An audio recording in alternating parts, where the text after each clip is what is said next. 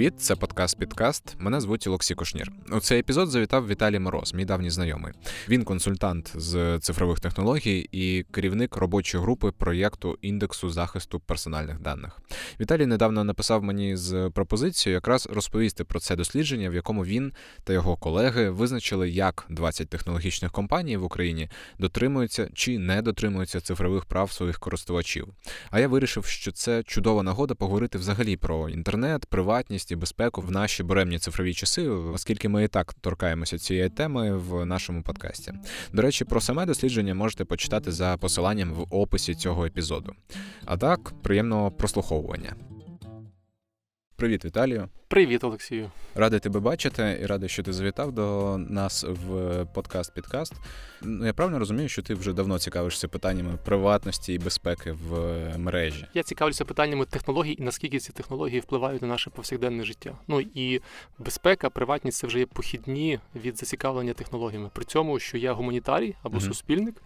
У мене все ж таки освіта політологічна і журналістська, і тому я не претендую бути it фахівцем але я говорю про технології в більш зрозумілою.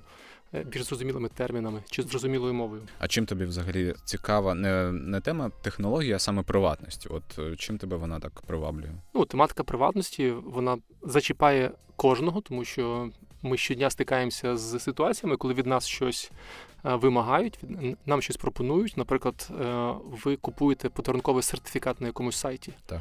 Я це нещодавно робив. Перше, е, ви купуєте, ви платите за нього гроші, е, і це вже зараз можна зробити карточкою. Але далі для того, щоб отримати е, цей сертифікат або надіслати тому, кому ви даруєте, у вас вам запропонують анкетку. І в цій анкетці вас питають ваші ім'я, прізвище, прізвище ім'я тому, кому надсилаєте, мобільний телефон, імейл. І ще навіть спитають, а для чого вам цей сертифікат, які ви будете послуги використовувати. І зазвичай е, ті компанії, які пропонують, вони не проставляють обов'язкове питання про згоду на обробку персональних даних, тому що є українське законодавство, і воно вимагає, що якщо хтось е, питає у вас е, дані, які дозволяють вас ідентифікувати як особу, це є персональні дані, ви повинні спитати згоду на на це. А ці компанії просто збирають ці дані просто так і Навіть потім запитуючи. Так, і потім ми не розуміємо де ці дані будуть використані. Хоча в більшості випадків я думаю, що вони добросовісно і хочуть просто е, сконтактувати з вами. Угу. Але е, тобто не можна покладатися просто на удачу, що цього разу вам пощастить і ваші дані не будуть десь віддані. Ну і плюс ми всі звикли до спаму. Е, нас всіх дуже нервує, коли ми скористалися, наприклад, якусь покупку зробили там в навіть великих торгівельних мережах, і потім нам на Viber, на інші е, канали приходять смски з акціями, з пропозиціями. Тобто, це те, що нас е, те, що ми ідентифікуємо як спам. Для них це маркетинг, для бізнесу це зрозуміло. Ми продали тобі е, щось на 2000 гривень. Ми хочемо тобі наступний раз продати на 4000 гривень. Давай швиденько біжи і і купуй, тому що у нас якась умовна акція. Ну так, так. А от ем, ну це все, все ж таки, я думаю, впливає на твоє життя, як не знаю, як покупця або що. то намагання зберегти свої дані. Умовно, я розумію, що для того, щоб купити будь-що на якомусь в якомусь інтернет-сервісі, мені потрібно дати якусь частину е, своєї інформації про себе. Інакше я не зможу це купити. Ну, типу, у мене немає варіантів, або треба йти в магазин, і там все там все одно, до речі, спитають твій номер телефону, щоб якийсь бонус нарахувати, або щось таке. Ми про дослідження ще поговоримо окремо, але от ну ти знаючи, типу, як е, компанії або не компанії е, ну, там зберігають або навіть не зберігають ці дані, ти якось якось на на собі це проєктуєш? Тобто, ти що ти робиш для того, щоб е, ну, зменшити оцей вплив е, втручання в твою приватність? Ну дуже просто. По-перше, е, я відмовляюся від будь-яких аля бонусних карток або карток лояльності, тобто картки новуса, картки сільпо. Вони вам дають ніби зручність, тобто вони вам нараховують бали, потім можна їх обміняти. Але коли ви реєструєте цю картку, у вас там, умовно кажучи, знижка там ну 5 там, відсотків. Тобто це ну тобто це дуже мало. Але е, той обсяг даних, які вони е, отримують, а вони це роблять для того, щоб отримати бік-дата з усіх своїх покупців, а це мільйони людей. І чим більше оця об'єм даних, тим краще їм тренувати свої алгоритми і краще розуміти, що потім вам продавати, е, як вивчати поведінку. Тобто, з точки зору бізнесу, це все правильно. Да? Mm-hmm. З точки зору інтересів конкретної людини, ну скоріше за все. Ні, якщо тільки ти не є дуже лояльним клієнтом. А другий спосіб е, це насправді в епоху цифрових грошей повертатися до кеша. Тобто кеш це не прозоро, насправді. Кеш це відсутність відслідковування, що ви з ним робите і як. Ну це видається дивним, тому що для покоління зумерів карточка чи NFC, тобто це є дуже природньо, але насправді ви нічого не зробите зі своєю карточкою, коли будете у бабусі купувати яблука. Тобто я за те, щоб а, нам в переходах підтримувати бабусь, купувати квіти в переходах, оці всі фрукти. І загалом треба віддати, мені здається, належне, що в людини повинен завжди бути вибір як він е, як він чи вона розпоряджається коштами. Чи він хоче використовувати кеш, чи він хоче використовувати карточки. І очевидно, а зараз іде е, величезний тренд, тобто це дуже модно, це дуже зручно, це мінімум зусиль. Е, а для людей це важливо, тобто, що були ці безконтактні платежі, вони, до речі, дуже часто є захищеними, тобто, що є дуже важливо насправді для багатьох. Але ніхто особливо не задумується, що ми ступаємо на дуже такий тонкий лід, де ми дозволяємо про себе знати більше, ніж ми знаємо самі про себе. Мені здається, це в тому числі, до речі, питання ідеологічне. Ну тобто, те, як ти сам ставишся до розповсюдження. Інформації про себе і так далі. Ну, є умовно, не знаю.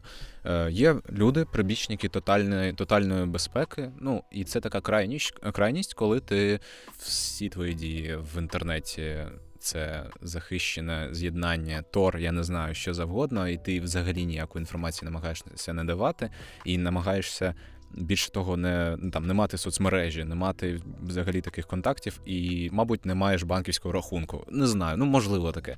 А з іншого боку, є там на протилежному кінці цього дроту. Е, Є така історія, коли людина ну взагалі все віддає. Вона там не знаю, намагається бути популярною в мережі, е, розповідає все про свою родину, про себе, про не знаю, про свій бізнес, про якісь активності. Просто можна зайти на її там сторінку і дізнатись дуже багато всього про, про цю людину.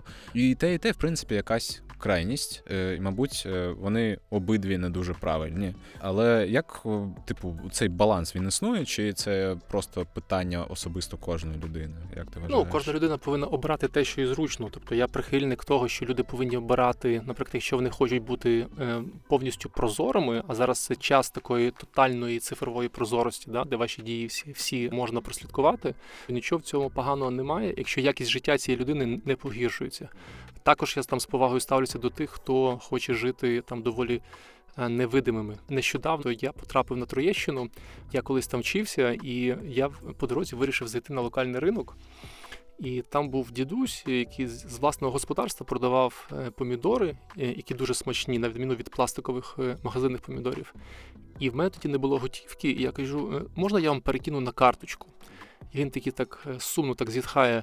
Та є в мене карточка, але два рази її намагалися вкрасти мене, тому я нею не користуюся. Тобто, очевидно, що людина, яка вирощує свої фрукти та овочі, вона не дуже уважна стосовно особливостей цих технологій, і маючи картку, справді шахраї можуть е, на нього таргетуватися. Якщо взяти зумера пересічного, то очевидно, що з нього дуже важко витягнути гроші. Е, якщо хтось подзвонить на телефон і скаже, «Е, ваш аккаунт заблокований, зумер, ну скоріше за все, буде усміхатися і розуміти, що це шахраї. Mm-hmm. Так?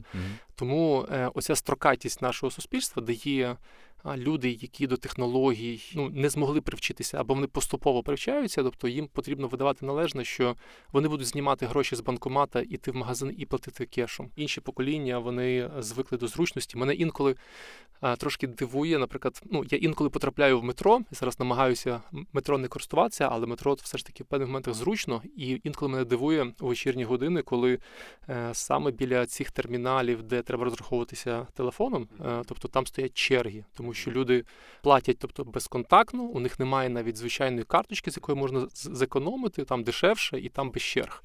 Люди обмінюють е, швидкість, зручність, і інколи вона може вдаряти, поник же.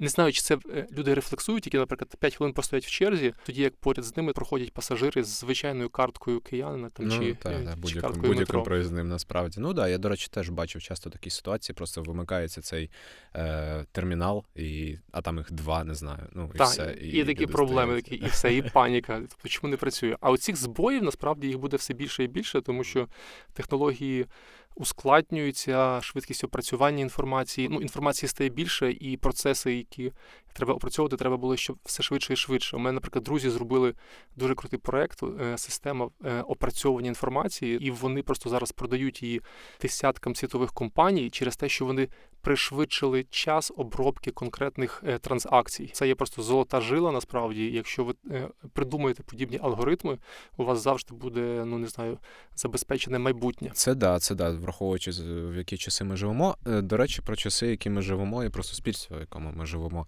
У нас в часи цифровізації, як кажуть наші міністри і президенти, і так далі. Ем, у нас часи, коли у нас є сервіс Дія, у нас є часи, коли ти можеш авторизуватися в якомусь на якомусь сайті за допомогою дії. У нас часи, коли ти тримаєш додаток в телефоні з сертифікатом про те, що ти вакцинований від ковід. З іншого боку, ми бачимо, що українська держава не дуже е, успішна в плані побудови м, сервісів, в принципі, як держава, да? не цифрових, а от саме таких звичайних сервісів, як держава. Бюрократична машина все ще така сама, яка й була. І ми якби бачимо ситуацію. Ми про це часто з Олегом говоримо в наших епізодах подкасту підкасту, про те, що це насправді страшна трошки ситуація, коли ми маємо таке трохи неефективне, трошки е, репресивну державу, трошки е, забюрократизовану, недобюрократизовану, ну таку. Криву косу, а ну, хоча і державу.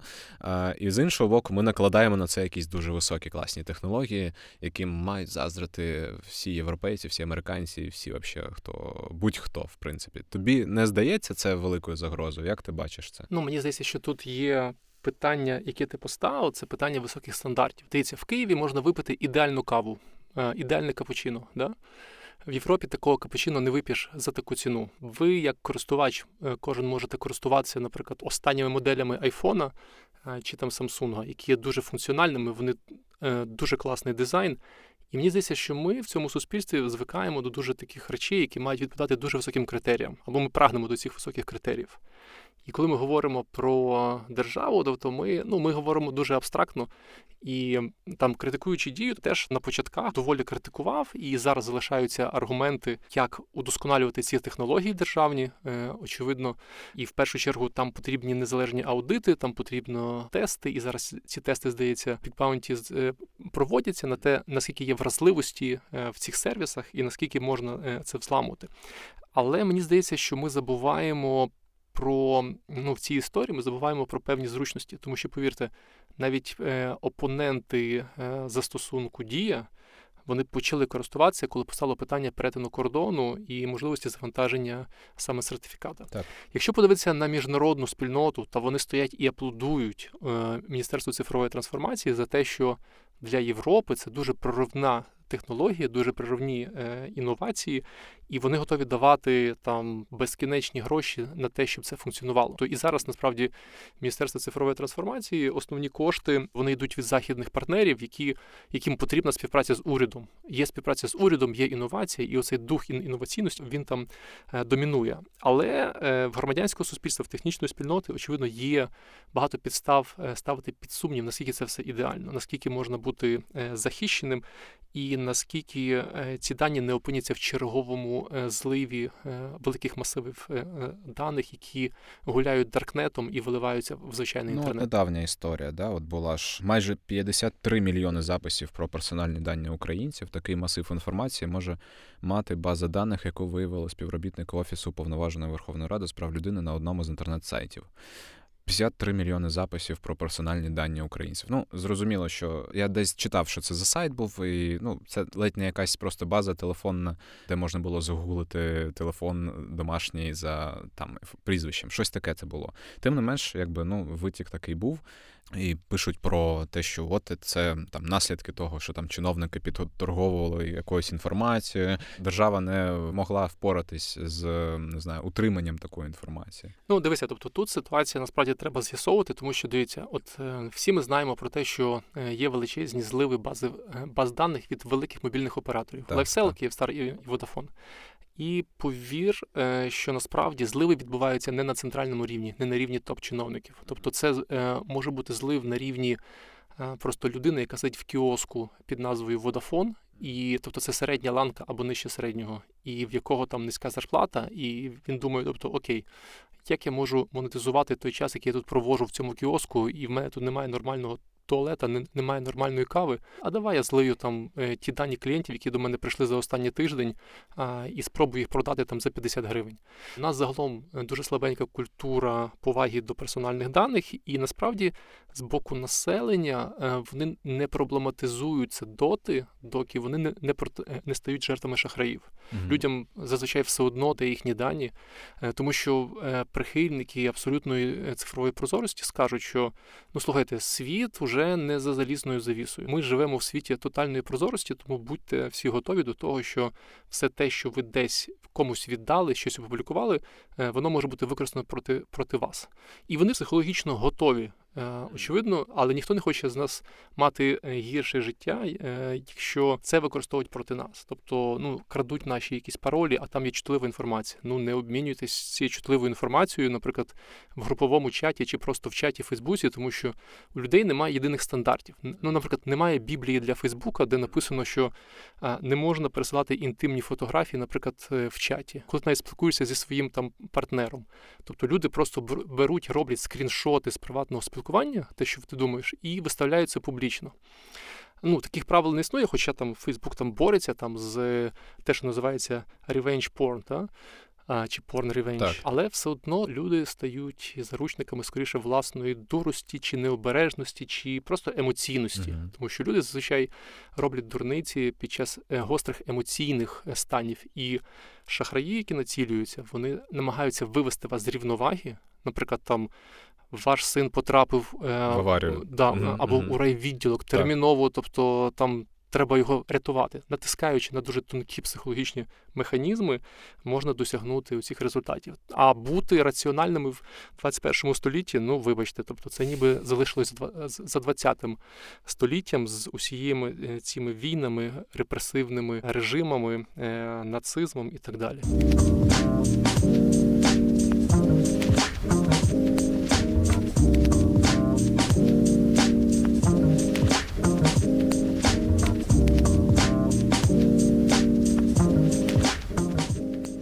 Цікаво також послухати і про ваше дослідження.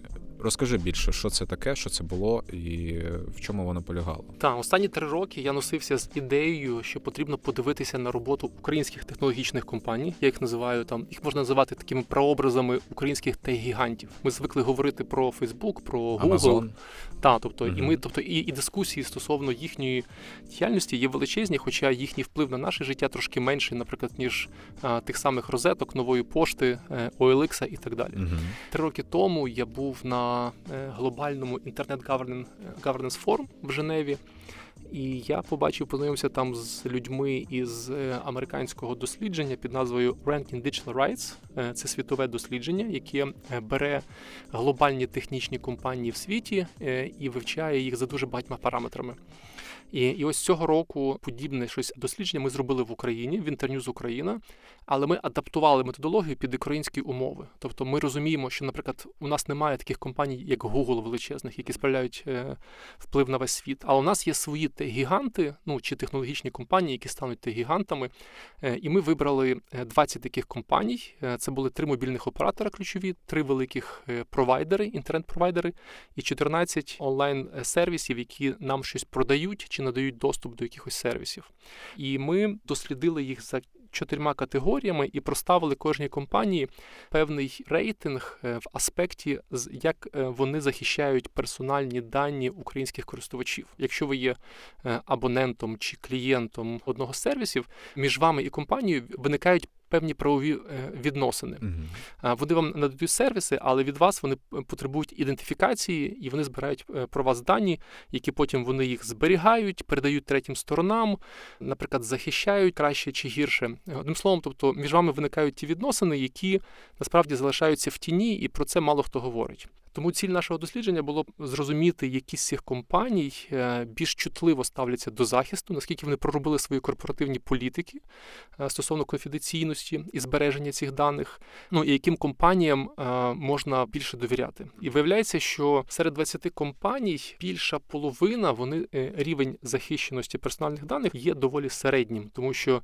тільки 12 з 20 компаній набрали оцінку більше ніж 50%. Якщо це, наприклад, 50%, ну для нас типу, ну не настільки все погано, да? але якщо компанії набрали оцінки менше ніж 50 балів, наприклад, Сільпо.юа. Ну от це для мене стало, до речі, новиною великою. Так, та, це е, тобто, ну ми досліджували їхній сайт, а не додаток. Та? Так, так. Але коли ви теж взаємодієте, наприклад, з сайтом Сільпо вам пропонують ідентифікувати себе, наприклад, ввести свій мобільний номер. При цьому компанія не запитує, чи ви даєте згоду на опрацювання даних, немає галочки, яку ви свідомо проставили, немає. Ну тобто там багато питань стосовно е, як прописані їхні ці корпоративні політики, кому вони віддають ваші дані, де вони зберігають, е, чи є підсилений захист, чи ви можете, наприклад, авторизуватися через двофакторну аутентифікацію, ну і так далі. І сільпо у нас отримало насправді десь 30%, е, тобто mm-hmm. це доволі небагато. Також небагато набрали інтернет-провайдери, Тріолан, Ланет. Хоча Теж здавалося б, це інтернет-провайдери. Ну вони працюють трошки інакше, і вони чомусь переконані, що вони керуються в першу чергу законом про надання телекомунікаційних послуг. І вони завжди про це акцентують. І в цьому е, договорі вони прописують, що вони збирають про вас дані. Е, але насправді е, більшість компаній вони чітко розуміють, що треба окремо прописати політику конфіденційності. Тобто, от ви заходите на сайт, і вона має бути видима, е, і вона має бути чітко мати пункти, а вона має бути доволі стиснутою, тому що дуже часто такі політики конфіденційності роблять на 70 сторінок дрібним шрифтом, ну, і ви просто нічого там і не читаєте, і суха мова. Юристи склали і, типу, написали ніби для юристів. І провайдери е, дуже часто, мені здається, вони взагалі не акцентують, тому що у них є позиція, що ми посередники, ми просто надаємо вам можливість користуватися інтернетом. А оці всі відносини, які контент там проганяється через нас, що ви там робите в інтернеті, які ви порносайти відвідуєте, нас це взагалі не стосується. При цьому, що насправді до провайдерів дуже часто приходять правоохоронці, і вони вимагають, наприклад, розкриття е, даних так. про е, користувачів. І, наприклад, Ланет вони відмовляють переважно. Тобто вони в цьому дуже прогресивні, вони розуміють, що правоохоронці можуть зловживати і, е, наприклад, ідентифікувати людей за їхню діяльність в інтернеті. От в цьому вони молодці. Але от політику прописати людською мовою і подумати е, про захист користувачів прав, тобто вони це ну не дуже сильні, тому що у них немає на цьому фокусі. Ну загалом мені здається, що в Україні розуміння цифрових прав е, в широкому сенсі воно ще не додискутоване. Угу. Про це потрібно говорити, тому що всі говорять про права людини. Світ змістився в онлайн простір, і ці всі права людини вони реалізуються також в онлайн просторі. Тому наш меседж для цих всіх компаній ми намагаємося насправді з ними співпрацювати і говорити: слухайте ви будете змінюватися і ви будете оновлювати, тому що в Україні буде нове законодавство, е, новий закон про захист персональних даних, і плюс е, це буде адаптація європейських регуляцій, які є більш е, жорсткими. І ми по суті запропонуємо цим компаніям допомогу в адаптації Підготовку до оцих нових законів, і щоб вони почали процес зміни своїх внутрішніх політик. І зрештою вони отримують вдячних лояльних користувачів, тому що Люди хочуть чітко бути переконаними, що вони захищені, їхні дані захищені, е, що вони, наприклад, не зберігаються на серверах в Росії, там чи в Білорусі, чи в Китаї. У людей все більше питань, на які технологічні компанії повинні давати чіткі відповіді. Мені здається, що це якраз да про, про наш час, про те, де ми зараз живемо. А от е, якщо говорити про українську державу в як гравця в цій царині е, прав, що українська держава не знаю, робить правильно чи неправильно в цьому напрямку? Чи є у тебе якесь розуміння? Можливо, порівняння з європейськими е, регуляціями? Ну, дивіться, зараз великий, велика битва в інтернеті. Це за те, щоб гарантувати українцям право на доступ до інтернету. Що це означає? Ну, це це ще право не закріплене. Воно закріплено в таких країнах, як Німеччина, здається, Швеція. Але в українському контексті це означає, що кожен е, український громадянин, який живе, наприклад, в маленькому гірському селі або великому мегаполісі, повинен мати е, рівний доступ до інтернету. Це означає також і хороша швидкість доступу до, до інтернету. І зараз є питання надання субвенцій для провайдерів для того, щоб вони прокладали е, інтернет навіть у віддалені remote areas, те, що називається. Чому? Тому що провайдерам, мобільним операторам дуже зручно е, надавати хорошу якість е, в великих містах. Чому? Тому що там щільність населення, і відповідно ти встановлюєш одну вишку, Угу. і вона тобі дає, наприклад, 10 тисяч клієнтів. Е, І вартість послуги дуже маленька. Якщо ж ти проводиш дроти, проводиш обладнання в маленьке село, де є, наприклад, там 20 абонентів, у тебе е, витрати на проведення е, цієї всієї інфраструктури комунікації, тобто вона дуже величезна. Тому е, за 30 років е, незалежності України дуже багато віддалених територій вони залишилися непокритими доступом до інтернету. Е, і держава, наприклад, питає, за чий кошт це має бути? За кошт провайдера чи за кошт держави? І зараз є певний такий консенсус, що держава дає певні е, кошти на те, щоб провайдери прокладали комунікації і люди отримували доступ. Thank you.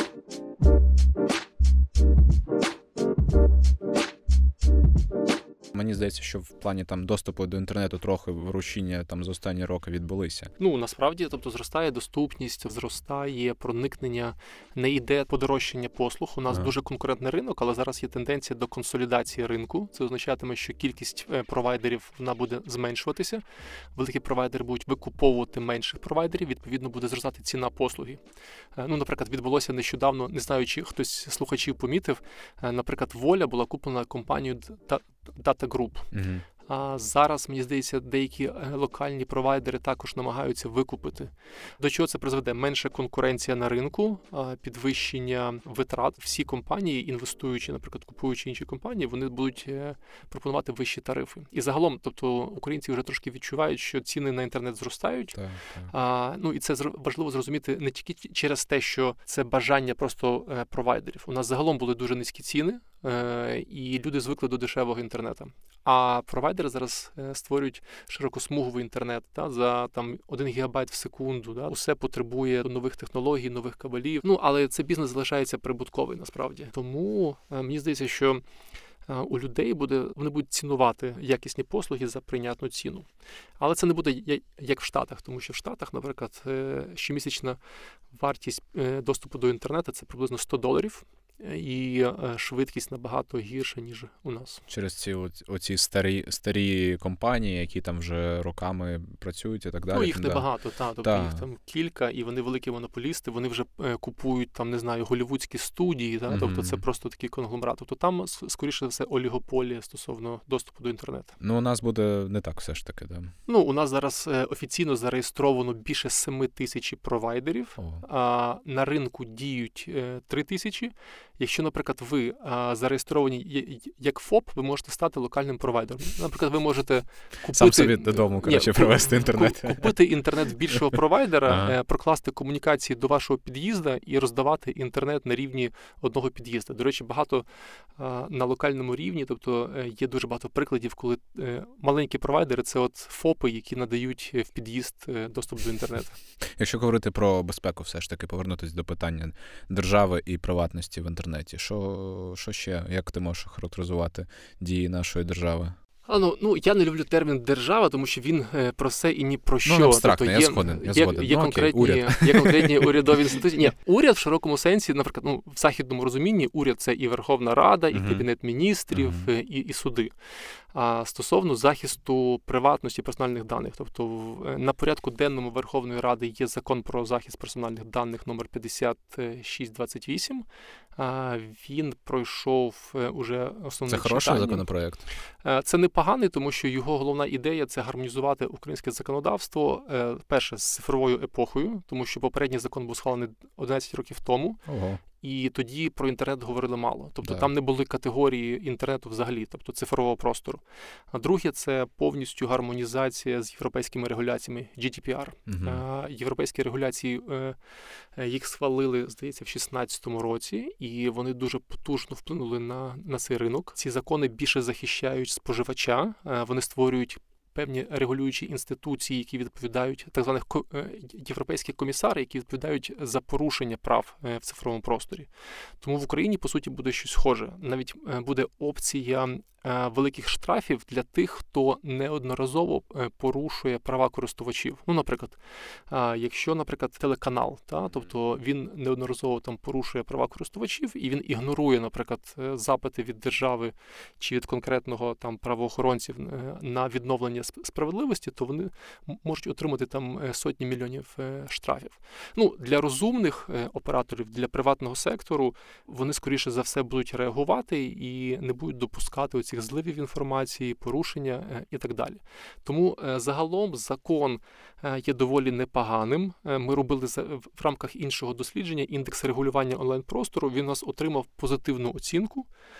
Хоча я знаю, що в телекомі все ж таки є певні критичні зауваження, mm тому що це може накласти певні обмеження на діяльність, е, ну господарську діяльність провайдерів, е, операторів, тому що їм потрібно буде змінюватися. А бізнес е, любить, щоб було менше регуляцій. Менше регуляцій, простіше робити бізнес, простіше не змінюватися, простіше заробляти гроші. Але їм придеться все ж таки трошечки адаптуватися і вводити якісь нові певні інновації в свою роботу. Не завжди приємні, але ну, необхідні. Так, ну так, е, компроміси, компроміси. А якщо на на завершення, так би мовити, скажи, от ми вже поговорили про такі е, поради, як там не брати участь в якихось акціях, там не знаю, ну з точки зору звичайного користувача в інтернеті або будь-де, в принципі, е, щоб не зливати свої дані, там не здавати свій телефон, коли тебе просто просять про це і так далі. Що ще можна в цей список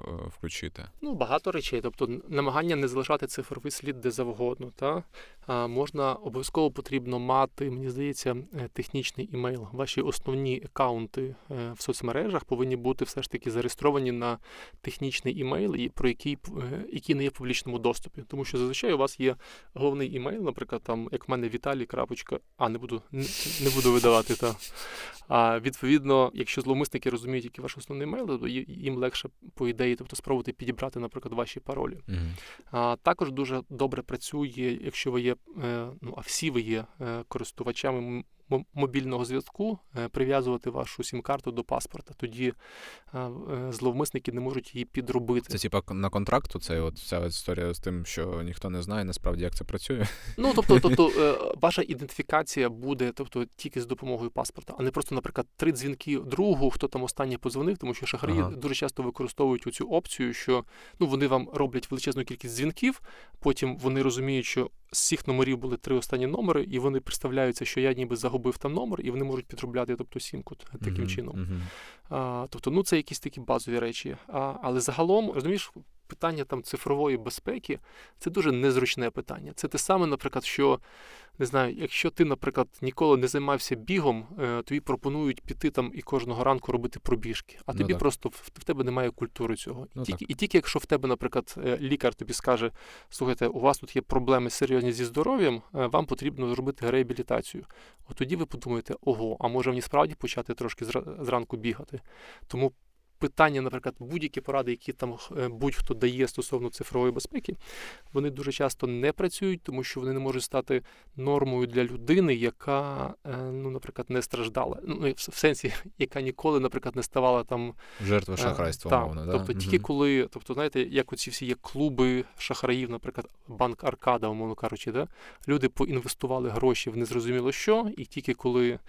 Е, ці банки стали неплатоспроможними, вони об'єдналися і в них є колективний інтерес, тобто намагалися добуватися відновлення своїх прав.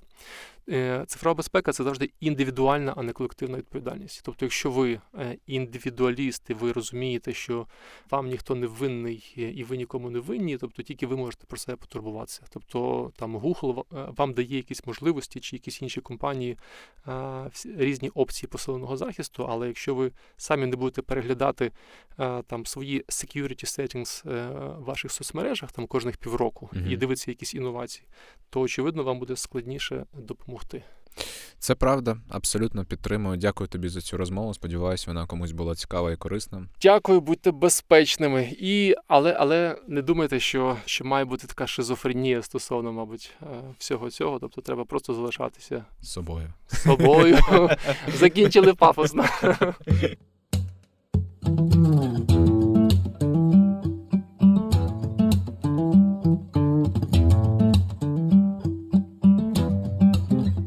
дякую, що послухали цей епізод.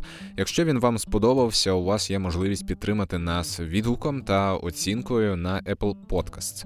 Можна ще поширити цей епізод у ваших соцмережах, а можна ще й підтримати нас фінансово, долучившись до Патреону. Лінк, як завжди, у описі. А це був подкаст Підкаст. Мене звуть Олексій Кушнір. У гостях був Віталій Мороз. На все добре.